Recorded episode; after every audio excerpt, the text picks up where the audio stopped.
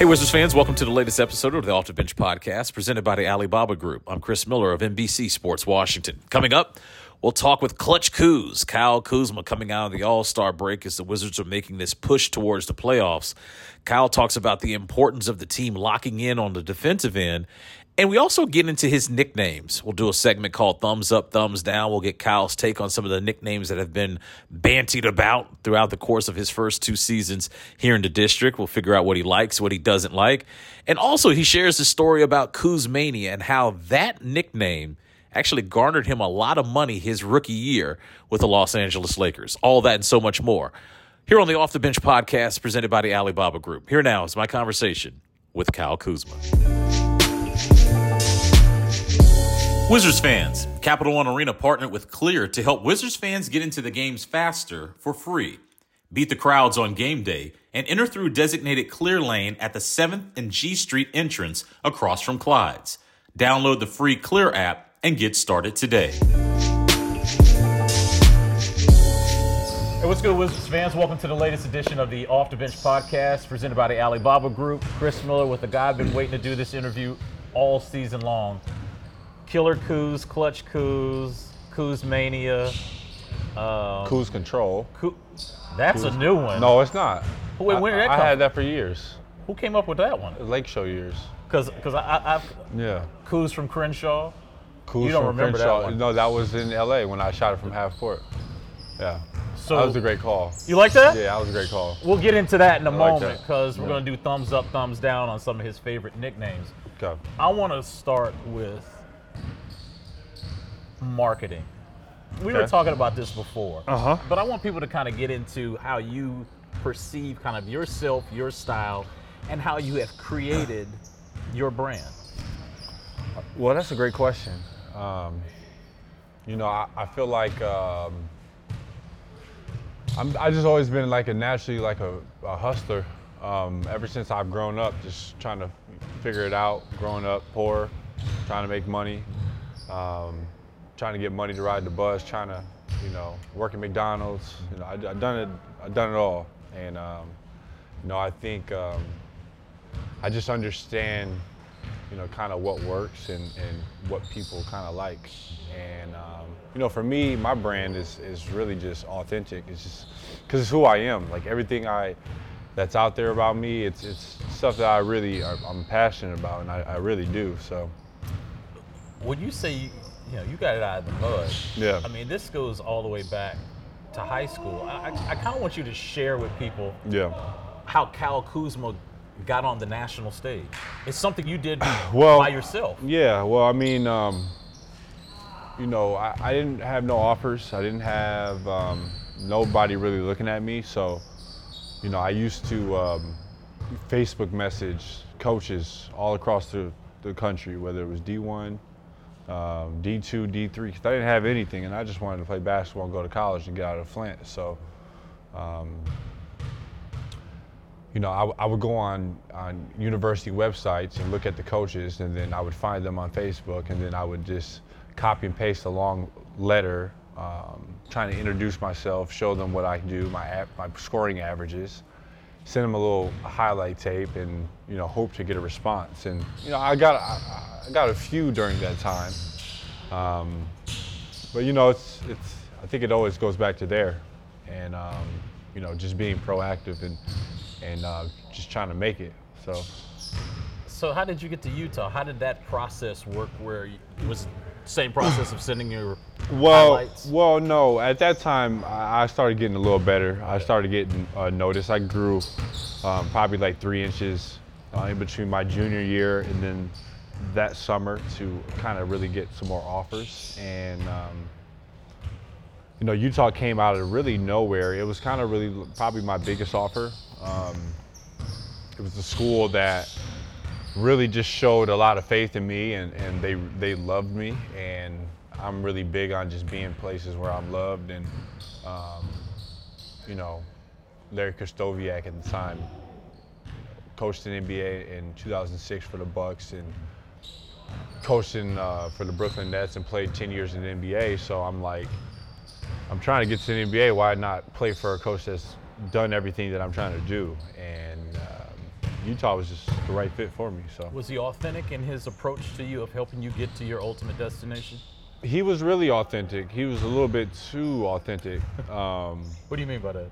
Cause I was just like the the whipping boy. Um, you know, I think um, you know all my coaches in college were extremely tough on me. You know, they wouldn't let me slide with anything. They wouldn't make uh, let me slide with missing class. Um, doing the right thing on the court, uh, playing defense. They were always on my, my tail. So, you know, naturally at that time, I, I probably didn't like it, and I thought, you know, why am I getting picked on? But, you know, when I look back as how I'm older now and who I am as a player, like that helped me tremendously. So I think about when I watch you play, and, and I always tell people this: I have like the best job in the world because I get to call games with Yeah. the greatest athletes on the planet. Yeah. The one thing I take away from watching you this year is just kind of like the joy you play with. Mm-hmm. Even when things don't perceive go your way, mm-hmm.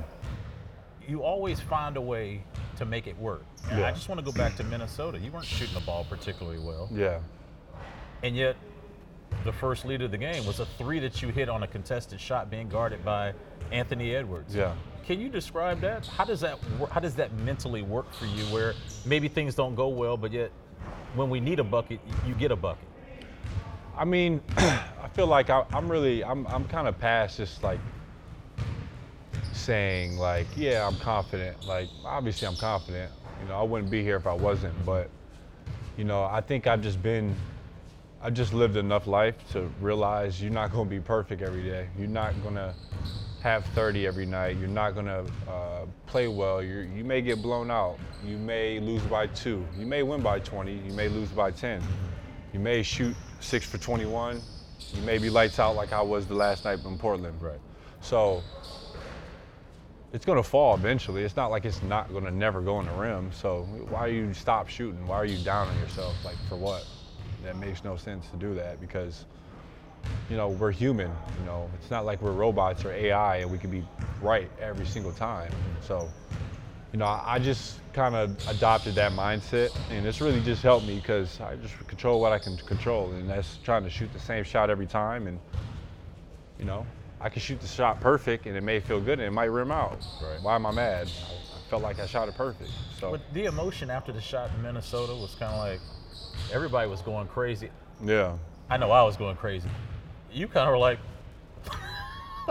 nah, because that was a tough shot. That was a really tough shot. I think that we were talking on the bus. I felt like that was a tougher shot than the Chicago one. the Chicago one.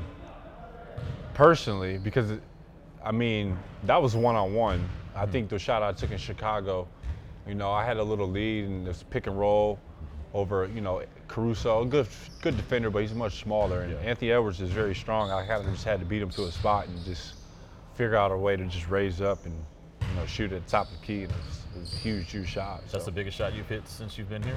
since I've been here, um, I still think the Let's Go Home in Detroit one. no, definitely Detroit. That, was Yeah. That's a big one. One in Cleveland was big. One in Chicago versus Chicago. Last year, Before DeRozan hit before DeRozan shot, hit. I got a few. Yeah. You got a few. I got a few. You actually got like a top five. We, we should probably do that down I might got more than five, but we'll go with 5 We'll go with five. Yeah. How about Kuz from Crenshaw? That was a deep one. Oh, I've never asked you this. I, I gotta. Yeah. So the shot clock was winding down. There was clearly like no movement. Well, it was like Did t- you just say? Well, it was like 10 seconds left. It was 10 seconds on the clock, and I think somebody threw me the ball, and I lost the ball, and I was trying to pass it to somebody, but everybody was just kind of just staring at me. And I'm looking, and I'm like, okay, it's eight. All right, somebody want to come over here? No. Five. I look at the bench, and I'm like, all right, cool. Let me just shoot it. So did you look at Wes? No, I'm just No, looking okay. at the. Like, I'm just looking around, really, and um, I just shot it. I mean, Did I'm you s- open. I'm you open, though. Did you see people's reaction when you went back and looked at? Did you see like the bench? the bench. I saw the bench. It was pretty funny. That was good. That was that was a good time. How many plays are called for you in a game? I'm curious. Like Plays. a play set for Kuz. How many actually? Uh, truly, probably, realistically, it just depends. Because I feel like a lot Like, of I, I'm not gonna say zero, but it is uh, close to that. Because I do It's feel like you just get it off that. the rim and then you Yeah, just go I mean, it. it. just all depends. Like you know, if if, if we have a full roster, definitely zero. Um, if we don't have a full roster, a couple more. But I mean, for the most part, I just I just play basketball. You know, I, I get it off the rim, I go, or um, if I got the ball, I kind of just you know try to find a mismatch, and you know I, I, I try to.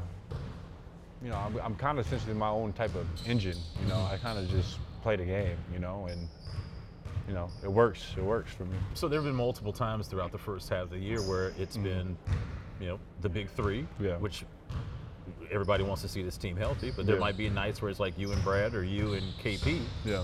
Like, how do you program your mind going into that game, knowing that you have to be one ultra aggressive and two, there are going to be probably more shot opportunities for you.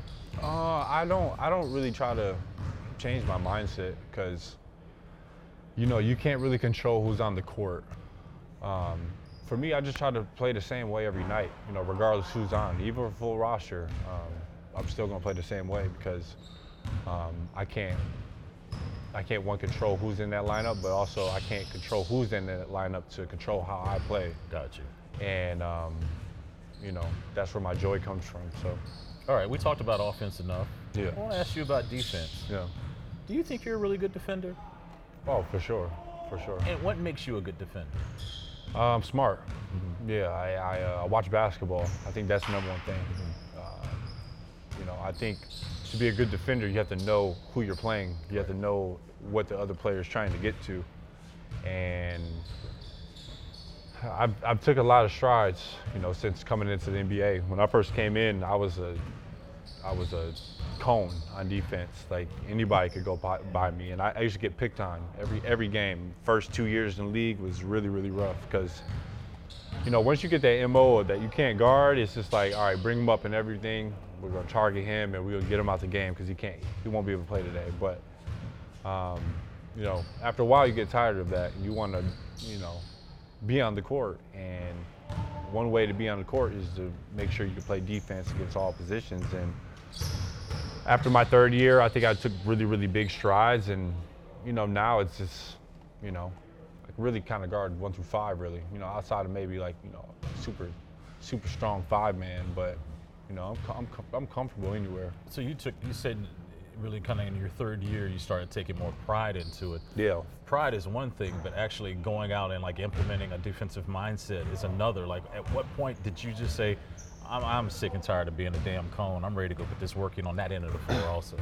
You know, it was just it was it was it was just throughout the just throughout my third year really. You know, that was a championship year and that was the year that, you know, it was like everybody was really locked in and and when you're the weak link on the court, you stick out like a sore thumb and it's it's visible. It's visible um, by fans, by media, by the film every day, and you get tired of hearing about it. You get tired of, of, of, of it, and you know, just make made the change. And for me, I want to be a great player, and um, great players play both sides of the ball. You know, in, in, in, in my reality of what a great player looks like. So, um, yeah, you know, that's just my mindset, and you know, I, I take pride in, in, in trying to stop guys and guard the best player. You know, if you look at the even the past two games, guarding Anthony Edwards, um, Portland.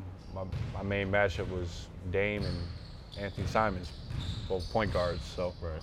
um, you know, just being versatile and being a player that um, can guard different, uh, multiple positions is huge. So, Down the road, you see all defense. we win some games, I think for sure. You know, I, um, you know, it's going to be a, a huge task. You know, but I think for us, every single night, um, if we could play defense, it's going to be huge. And I think that starts with me and how um, I'm just setting the tone. You know, I'm trying to guard the best player every night, and um, you know, make it challenging and, and you know, set that tone. So. We got 24 games left at the time of this interview, so I'm curious to know with all the people that have been in and out of the lineup, are you surprised where you guys are at? Are the expectations changed because of the guys that are missed? And how do you see the second half of this season if you can forecast it for us?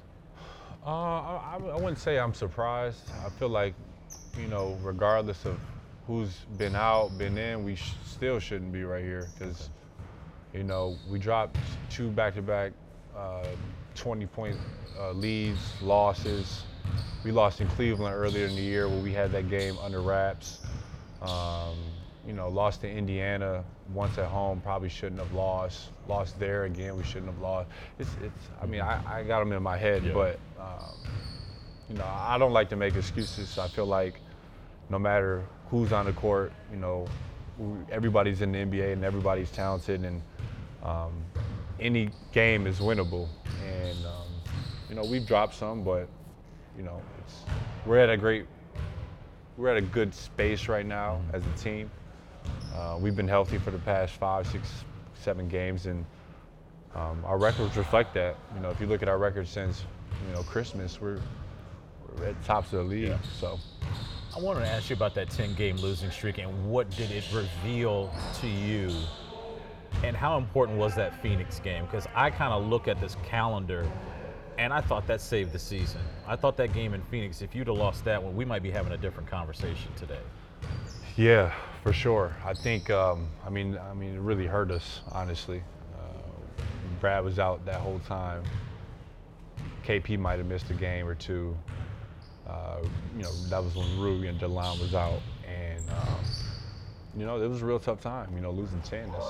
Nobody likes to lose, and that Phoenix game was like, you know, we got to get this one. Uh, we didn't have KP that night. Had Brad in, and um, it allowed us to get a win, and it, it really helped. And it propelled because you won six. You went from losing 10 in a row, you had won six in a row after that. So that kind of got you guys going. Kind of going, yeah. We uh, yeah won that game, lost in Utah the next night, but then won in SAC, and then And went from yeah. there. Yeah.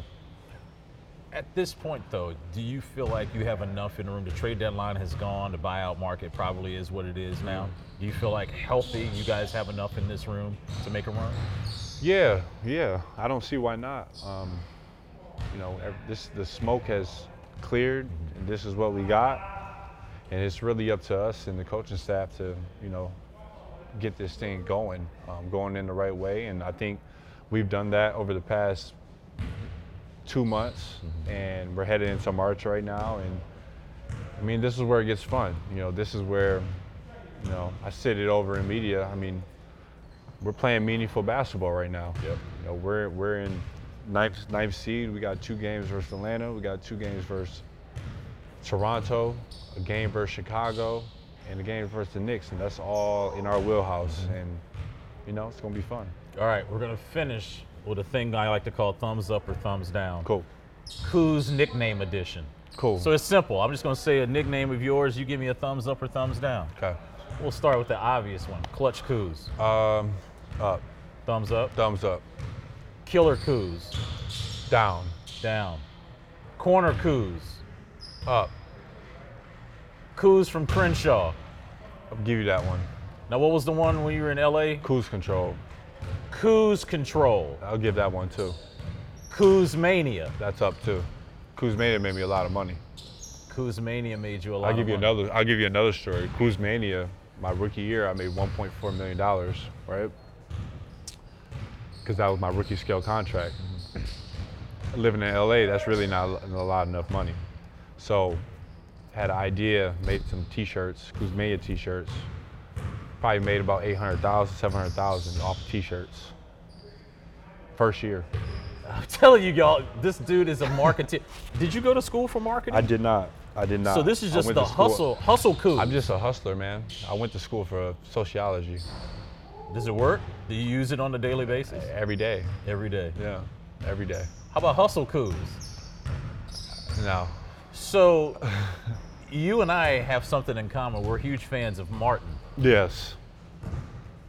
So there is a character on there, Hustle Man. Yeah, Hustle Man. I rock with Hustle Man though. I like Hustle Man. You liked Hustle Man. I like Hustle Man. All right, so you got to give me your top three Martin characters. This is hard because Just in general, just you in can't do Anybody on the show? You're saying? Anybody on the show? No, I'm saying the characters that Martin, Oh, that Martin- played. So I mean, no Tommy, no Pam, no Yeah. Jerome is the best. So Jerome is one. Jerome is the best. Sheneneh, and probably, pr- pro- uh, Just Martin. Just Martin alone. Yeah, those three. Do you know who is underrated that all my buddies agree once I say this person's name, they go, oh yeah, Roscoe. Roscoe's good too, though. Roscoe is low key. He's low key. Because you got to think, first of all, he, he don't have no leg, he's little. Yeah. And the snot in both The of them. is yeah, nasty. it's. You, You know who I like? My fa- one of my favorite. I like Bruh-Man. Bruh-Man's my favorite. That's not From the Martin, fifth but floor? from the fifth floor though. Okay. I love Bruh-Man. Do you have a favorite episode? Um, favorite episode. Ooh. What episode do I? So many. When they went to the cabin. You know, you know what I'm talking With the about? rat? With the rat. Yeah. Yeah, that one. That's a good one. That's a good There was one. two of those actually. Um, Chilligan's Island. That's the one. It was the winter resort. Yes. yes. There we go. Players Club is my favorite. You know why? Why? Because Jerome was in the house, and Antonio Fargas was in there, and he called him Yuck Mouth, and he goes Yuck Mouth. Damn it, that's the second time somebody, the dentist messed up my grill. and the only reason why I say that is because we've had a lot of teeth issues on this lot. team this year. A lot. What's going on? You know, a few of us got veneers around here and they just pop out and clip off. Um, Brad, he's got real enamel and it just cleared out. I bet that probably hurt. The Tay one in Denver, The Tay was crazy. which made me laugh because he, as he told me, his dentist, because we were in, Den- in Denver, his dentist was actually sitting courtside. yeah, she was sitting courtside. and got him in like the next morning. So think if we would have been somewhere else, he'd have been jammed up. for sure. It happened to me this year too. I Yeah, I know. We were supposed to do an interview, and you were like, y- y- your tooth was messed my up. My tooth popped out in San Yeah. Antonio and just had a. but we won in there for the first time in 22 years, so we'll take it. Must be a good luck charm here. We're out of here, bro. Thank you, man. I appreciate Yeah, it. no problem. It's good to chop it up.